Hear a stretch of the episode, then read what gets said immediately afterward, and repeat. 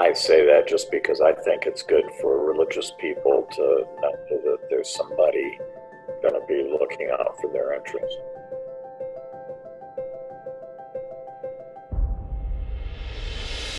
Well, thank you everyone for joining us. My name is Jason Harris. I'm the senior pastor of Central Presbyterian Church located in the heart of New York City.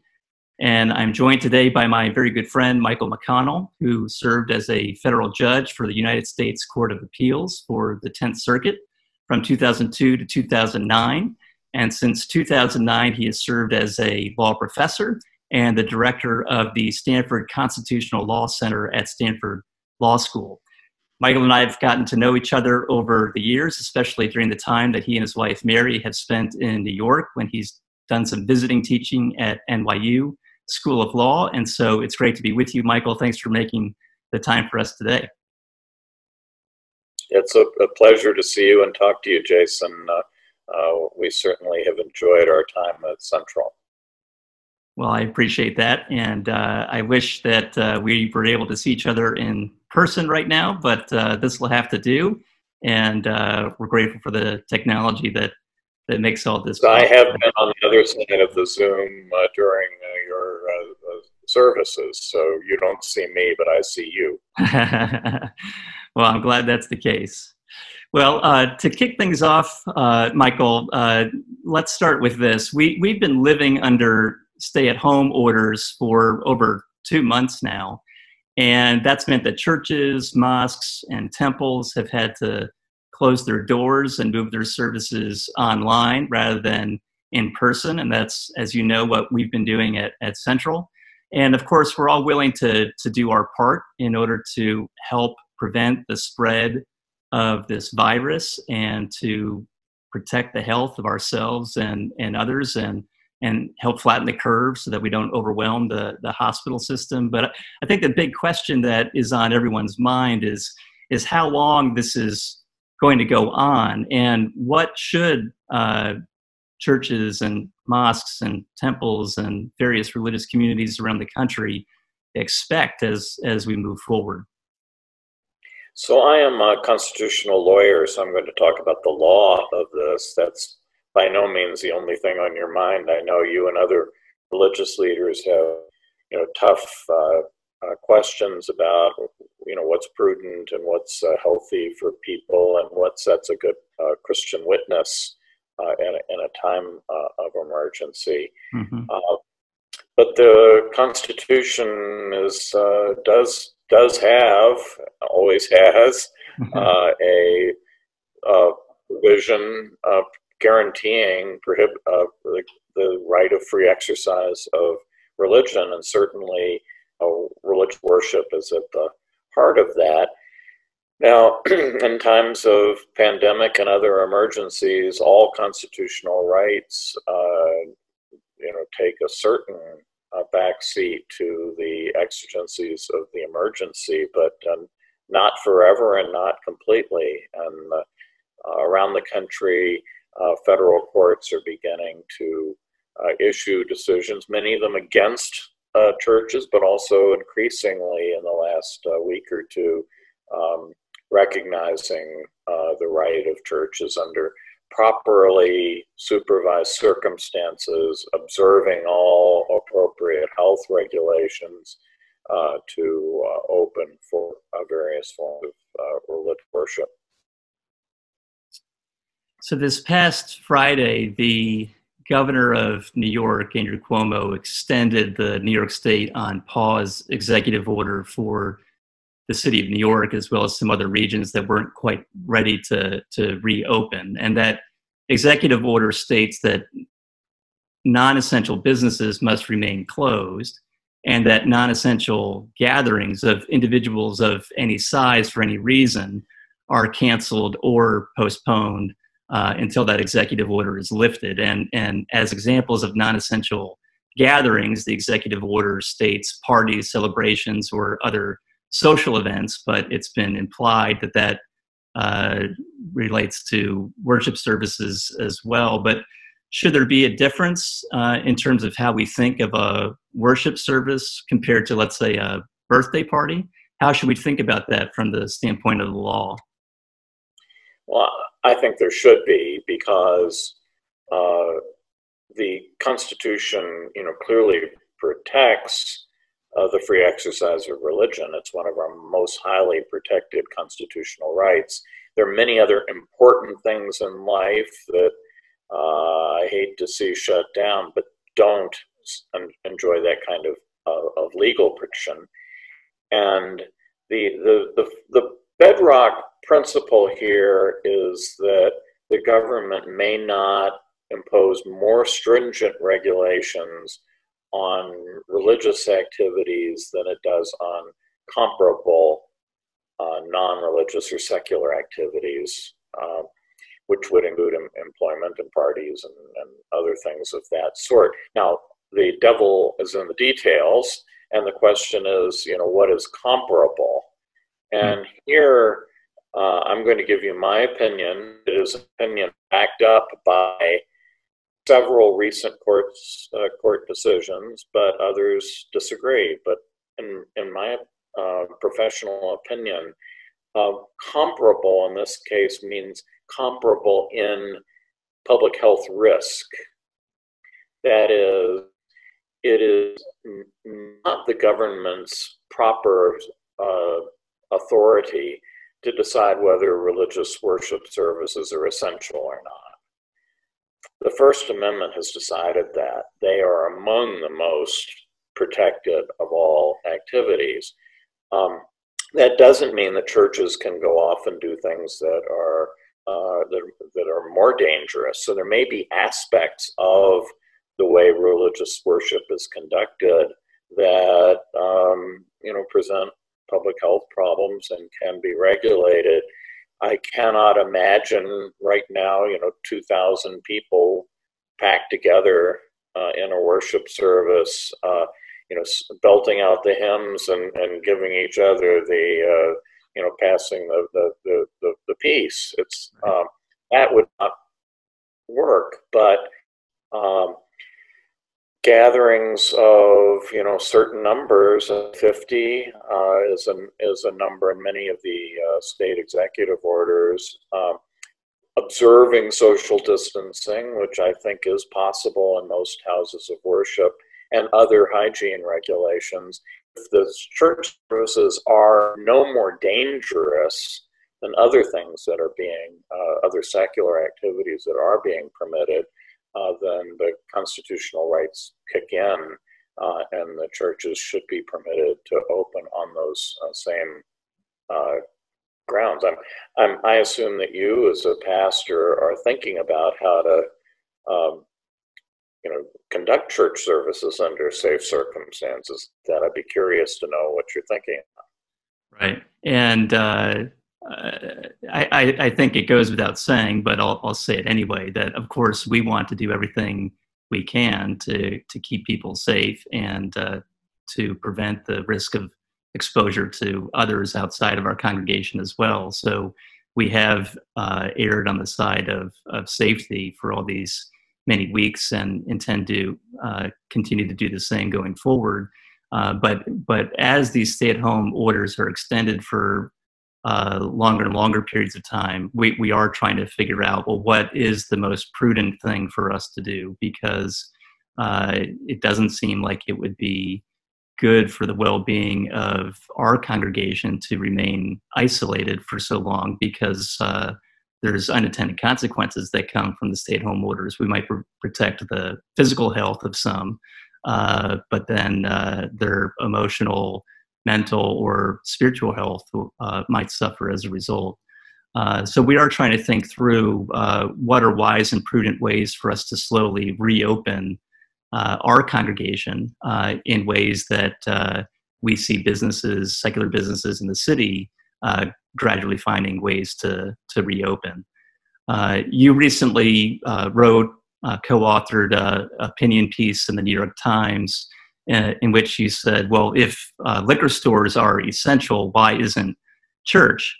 And uh, under the current uh, executive order, there's a number of businesses that are considered essential, which makes sense, such as grocery stores and pharmacies and financial institutions. Uh, but uh, restaurants and bars uh, are also considered essential as long as they are providing food by takeout and delivery only. And uh, public parks and liquor stores are also considered essential. So uh, we we found a way to uh, keep the liquor stores open by ensuring that people wear masks when they enter a store and they maintain uh, a distance of at least six feet from other customers. And so that at least begs the question: Well, well, shouldn't churches be considered essential in that way if if they follow the same safeguards? So, how would you respond to that? So the the thing that I think has been amiss in many of the states is that the governors and mayors have sometimes taken the attitude that uh, a certain degree of health risk is necessary for essential activities, but church, ah, you know, that doesn't matter. That's like, that doesn't, that's of no consequence. And so we, so you can't meet at all. We won't, we'll reduce that risk to zero, whereas we are recognizing uh, that it's perfect, that it's safe enough uh, uh, for people to gather uh, for other purposes. I think that's, I think that's wrong. I think it's, uh, uh, I, I, think it would be wrong even apart from the law, but I think that, in, it, that it's uh, actually uh, unconstitutional. Mm-hmm. There was a statement by the Department of Justice, oh, dated April 9th. Um, it's real short. I'll just read this portion to you. Mm-hmm. There is no pandemic exception for religious freedom protections. Mm-hmm. Although it is legal for the government to protect health and safety by limiting assemblies including religious assemblies, government may not impose special restrictions on religious activity that does not apply to similar non-religious activity. Hmm. And so I, the question has to be, well, what are the comparable risks? Not whether the governor thinks religious worship is valuable or not. Um, now, I don't know how this comes out. I'm not a public health expert. So um, there was a a court decision in Illinois where the court said that the difference between a church service and a retail establishment is that in the church service you're sitting there for an entire hour in close proximity. And whereas in the store you are you know any contact you have is just going to be fleeting and momentary and, and so forth. Well that might be right. Um, again, I'm not a public health expert. I'd want to know what what the truth of the matter is, but I could easily see that the opposite might be true. That in a store, you're at the mercy of other people. They may or may not be wearing masks. They may or may not observe the social distance. People come into your space. Um, I've been to the grocery store. People come into your space. You don't know where they've been. You don't know who they are. Um, uh, they touch things in the store.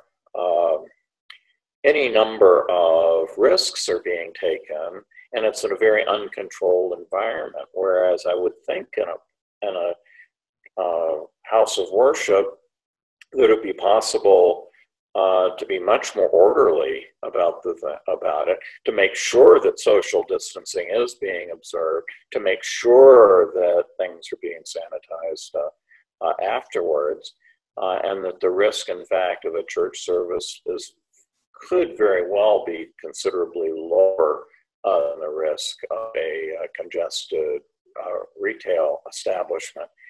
It doesn't have to be lower to be allowed, it just has to be comparable because the constitutional law is that no more stringent requirements may be imposed on religious activity than comparable, and I think that means comparably risky uh, secular activities. So that raises uh, some specific questions for me. Uh, we've been told that uh, when a region like New York City is permitted to reopen and move into what the state is calling phase one, that will allow retail businesses uh, to open, uh, provided that uh, no more than 50% of maximum occupancy is permitted into the store at any one time, and then all all uh, customers have to wear face masks and and hand sanitizer has to be made available. And so, in that scenario, that that has me wondering, uh, even if we were to continue to film our services in advance uh, in order to provide them online on Sundays, uh, could we could we allow those who are in New York and who are willing to take the risk uh, to worship alongside us in person because it's more meaningful for them, uh, provided that they uh, maintain the social distance of six feet, provided that we have hand sanitizer available, provided that they wear face masks.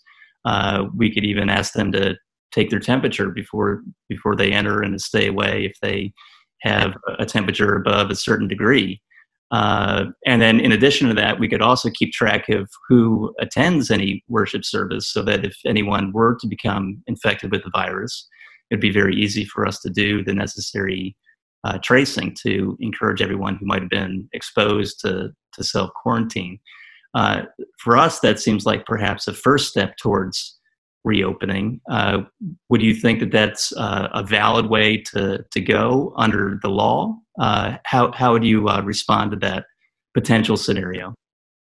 You know, I think so. Again, with a, uh, what I would want is for the responsible government officials to look at that and ask themselves um, are those health restrictions that you're talking about uh, do, do they make attendance at the church service no riskier than other things we are already permitting for hardware stores and, and, and office environments and, and, and others? I think the answer to that should be yes, uh, but, um, but I'm quite confident that's the right question that should be asked. Now, I don't think you want to do that as a matter, I, I, you know, self-help. What want to do is apply to the proper authorities, get an answer, and then at some point, if the authorities are un, are unreasonably intransigent, some a church may need to file suit, as is happening uh, in other places in the country now. I'm enough of a lawyer not to advocate going to court very often, right. uh, but it might be necessary and the, and there have been in the last two weeks uh, a number of you know a small number but still a number of uh, federal court decisions uh, uh that allow churches to meet on the ground that the cities or states are already allowing comparably risky uh, secular activities to meet. Well, in light of that, let me let me ask you two other potential scenarios, uh, just to get your opinion on them. Uh, this past weekend, the weather finally turned in New York City. We had beautiful weather, 75 degrees and sunny, and so Central Park was absolutely packed. Uh, people were maintaining a distance from other groups, although uh, people were sitting in groups with with family or friends uh, we noticed that uh, police officers uh, were walking through the park, but they were not issuing summons or or arresting anyone uh, if they weren't wearing a face mask or if they were clustered too closely. But they were handing out uh, face masks.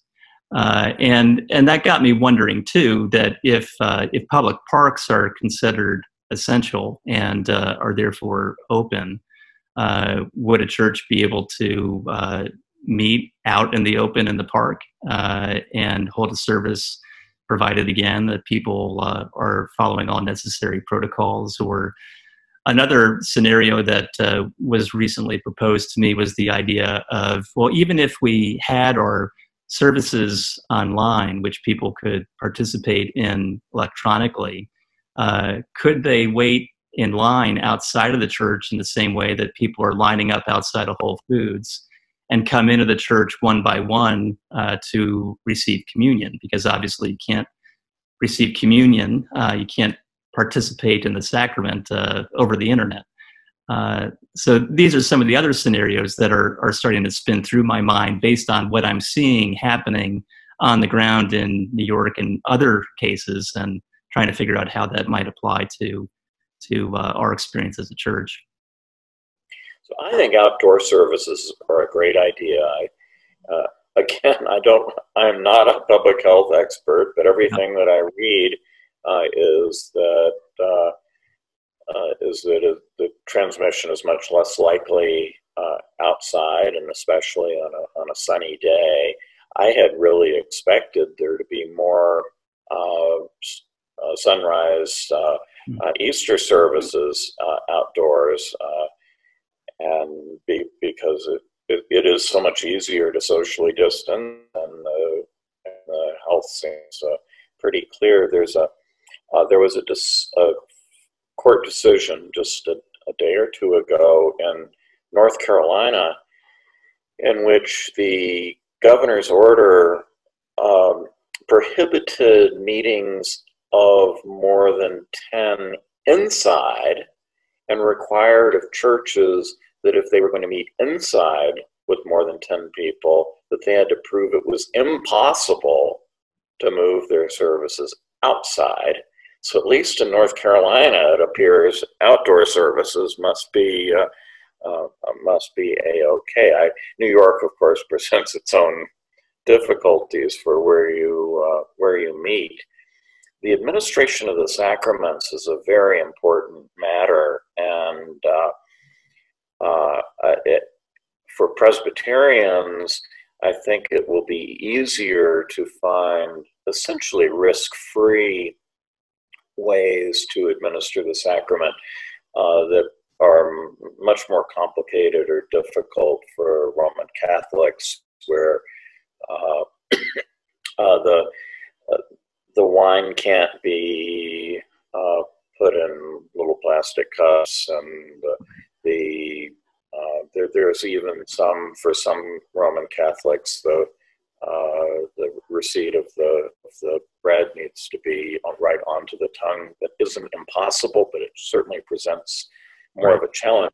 I could see people coming into your church and family groups one at a time and having the the elements uh, available there and someone uh, giving the uh, the appropriate blessing at a distance and and uh, and then uh, doing uh, the sanitation in between each group and that, that looks again i don't want to pretend to be a public health expert but that sure sounds to me like reducing the risk very close to zero right well during the height of the the epidemic, uh, or I mean, during the height of the emergency, when people really didn't know what was going on, uh, I am to- I've been told by uh, uh by some uh, church leaders that cities were not even allowing churches to be open for solitary prayer. Uh, that seems pretty extreme. Right.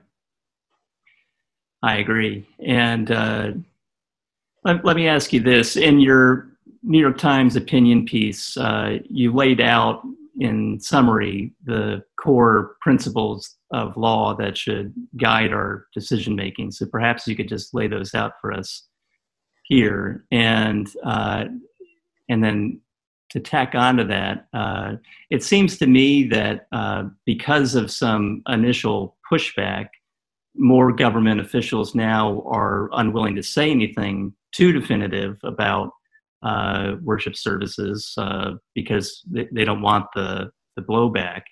But then it puts churches in an unusual position because uh, we're not being clearly told one way or another now uh, what we're supposed to do. I, I, saw in the most recent CDC uh, guidelines, for example, uh, that the CDC stated that churches cannot be held to a more strict standard than any other uh, comparable entity, uh, but that's uh, not necessarily helpful when you're trying to figure out uh, where the lines uh, fall.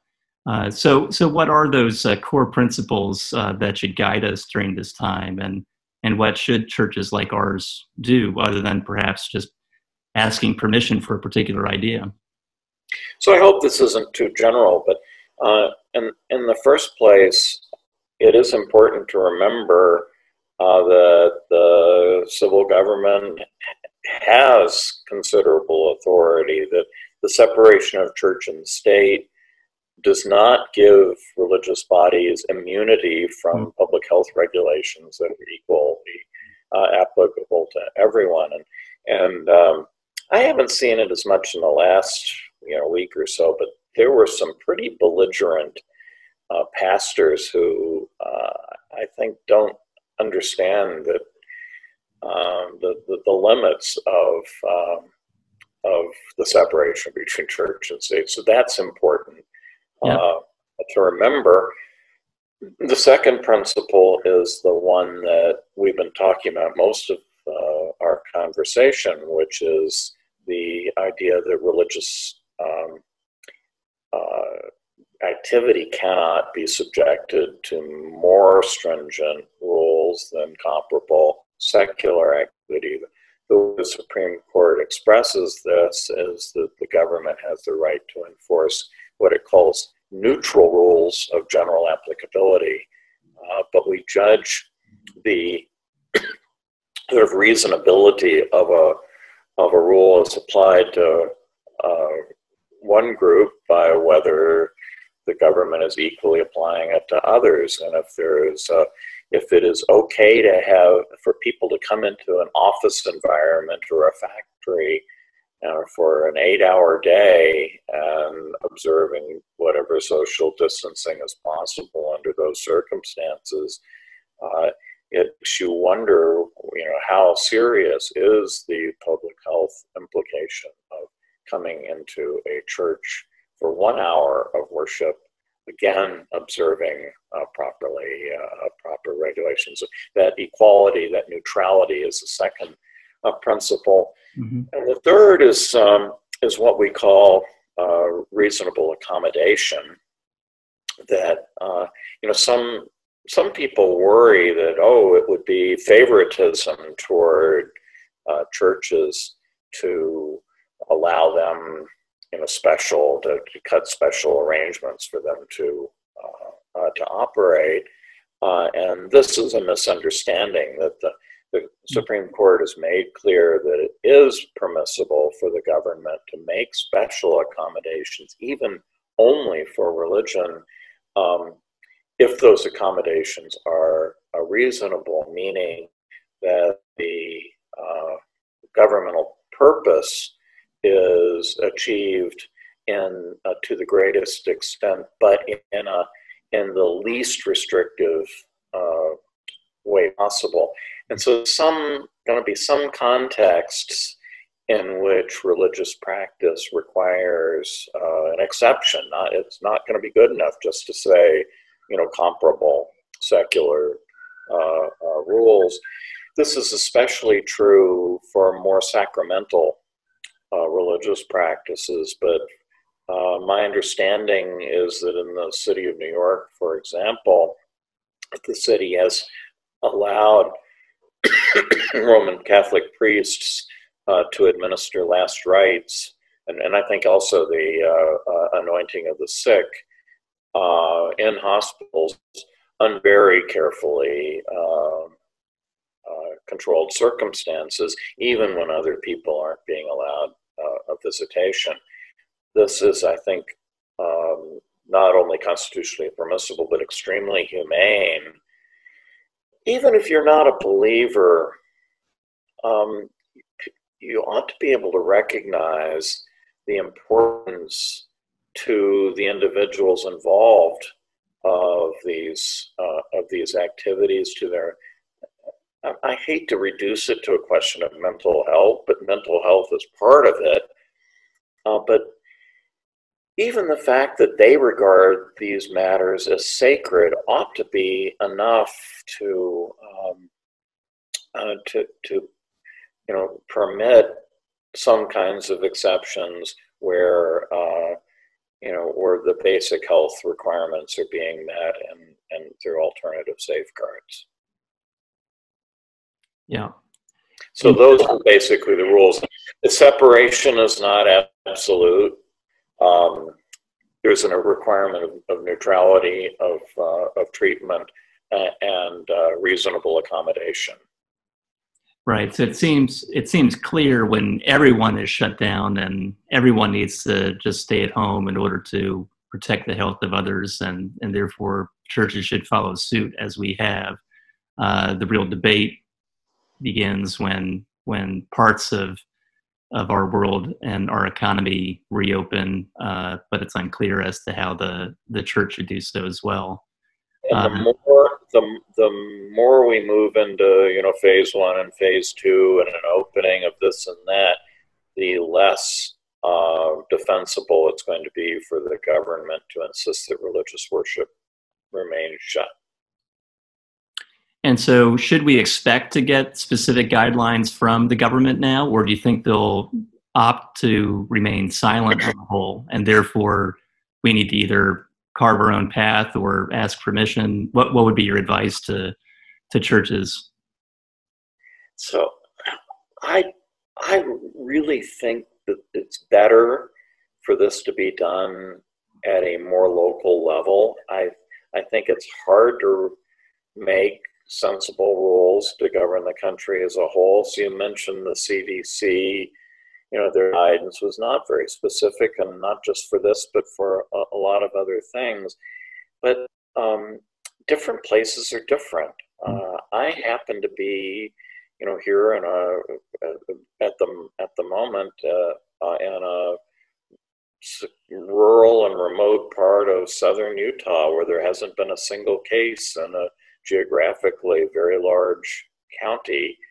Um, uh, there, there's a restaurant here that is, you know, open. People are actually eating inside. I haven't indulged, but um, New York City is, I'm, I'm sorry to say, is probably going to be one of the last places to open up because of the density of population and the reliance on the subway and uh, and bus system for getting around. It just presents difficulties that aren't um, aren't true uh, elsewhere. So you know what I would hope is that you do you are entitled to clear guidance. This business about leaving everybody sort of the gas. I mean, in the for early days, okay, but it's time for people to tell you what what you can and can't do. They also ought to talk to you. And I don't mean you, Jason Harris, but they ought to be talking to the religious community uh, and and sub communities that have different needs within the uh, about what can be done and and to be sensible about it. Um, and I would expect the rules to be quite different in one place than another. Uh, already, we've had a couple of states like Florida and Georgia have been opening up ahead of others. So far, um, thank Providence, uh, uh, there's been no uh, spike in cases uh, that might be because the cause, we don't know how the cause and effect runs. It may be that those states that have less risk are the ones who open up faster. And so, you know, or it might be that the, uh, that opening up in general is not quite as dangerous as, uh, as some of us uh, might think. I don't know. Um, but I do think that New York is going to be a tough case. Well, we've we've seen that, and and I I expect that that'll continue to be so. Uh, at the same time, you you can see walking the streets that uh, people are growing tired of the restrictions, and that uh, many individuals and businesses are getting creative about how to reopen. So all the uh, the bars on Second Avenue around the corner from my apartment, for example, have completely completely shifted the the layout of their their space. They've opened up their windows. They've put their their their bar literally in the window of uh, of their storefront uh, location, and uh, are now selling food and drink uh, to those walking by, as, as long as they're not uh, staying there to consume it. so uh, whereas well, you're going to be a bit as clever because what you're doing is even more important. Yeah, yeah. New Yorkers are uh, are not going to get held down. I don't think so. We'll we'll come up with creative solutions uh, to this and and uh, and follow suit. Uh, but uh, we're we're very grateful for for your advice and and for your friendship and for all the wisdom that you have to impart to us.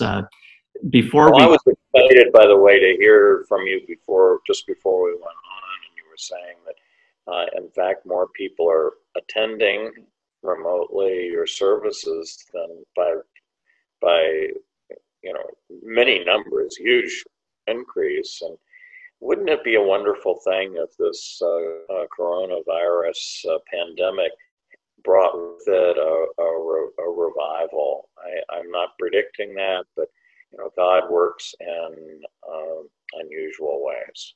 Well, that's absolutely right. He can he can use any situation and any circumstance to draw people to Himself, and and we certainly pray that He might uh, work in that way during this time. And and yes, we we have noticed uh, a rather significant increase in the number of people who have been joining us online for our services, and I'm receiving a, a number of very encouraging emails uh, from people telling me that a friend or a family member who may have been distant from God or skeptical about Christianity has shown a, a new interest and is listening to the sermons and and discussing them uh, together. And and so these are all positive signs. And and uh, like those bars on Second Avenue that are uh, getting creative and retooling their space, we as a church are definitely trying to be innovative and and come up with new ideas and new ways to connect with people and to share the most important information that we believe there is to share, which is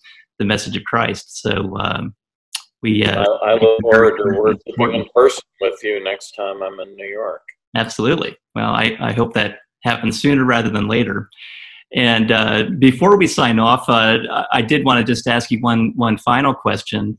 Uh, very recently, in the last, uh, I guess it's probably been two weeks, uh, the announcement was made that uh, you'll be uh, co-leading the Facebook oversight board. So I was wondering if you could tell us a little bit about what uh, that entity will do and uh, what your primary responsibilities will be. So this is an independent board of 20. It will grow to probably 40 uh, people around the country, I mean, around the world, with no uh, connection to Facebook, most of them being having distinguished uh, careers in one thing or another. We have a Nobel Peace Prize winner, a, prime, former Prime Minister of Denmark, a number of former uh, uh, judge on the European Court of Human Rights, uh, long-term editor of the Manchester Guardian. So people from a variety of walks of life who are um, going to, who, who and, and, we are given binding authority to uh, overrule um, Facebook's decisions. I mean, it's Facebook who's given this authority. They want an outside party to be able to review uh, their decisions taking down uh, content. This is going to be a very difficult um, and controversial uh, task, but uh, I do, you know, want your uh, listeners to know that there are some people on the board who uh, understand the importance of religious expression uh, over Facebook and the way social media has, of course, you know, for good and ill, uh, has has opened up communication, but it, really people have been among those who have uh, had some of the more uh, uh difficult uh, decisions foisted upon them in the past. Right. Well, I, I think it's uh, incredibly exciting to know that you'll be leading this board, and I know that it'll give great confidence uh, to Christians around the country and around the world to to know that someone like you, who is so steeped in uh, your knowledge and understanding of the Constitution, and yet understands religious convictions, is is at the the helm of this. So, uh, so thank you for taking on uh, this massive responsibility, and we we pray that uh, that you'll be incredibly successful at it and that it'll be a great blessing to all people in terms of uh, freedom of speech. I can use those prayers, that's for sure. well, well, we'll certainly send them your way.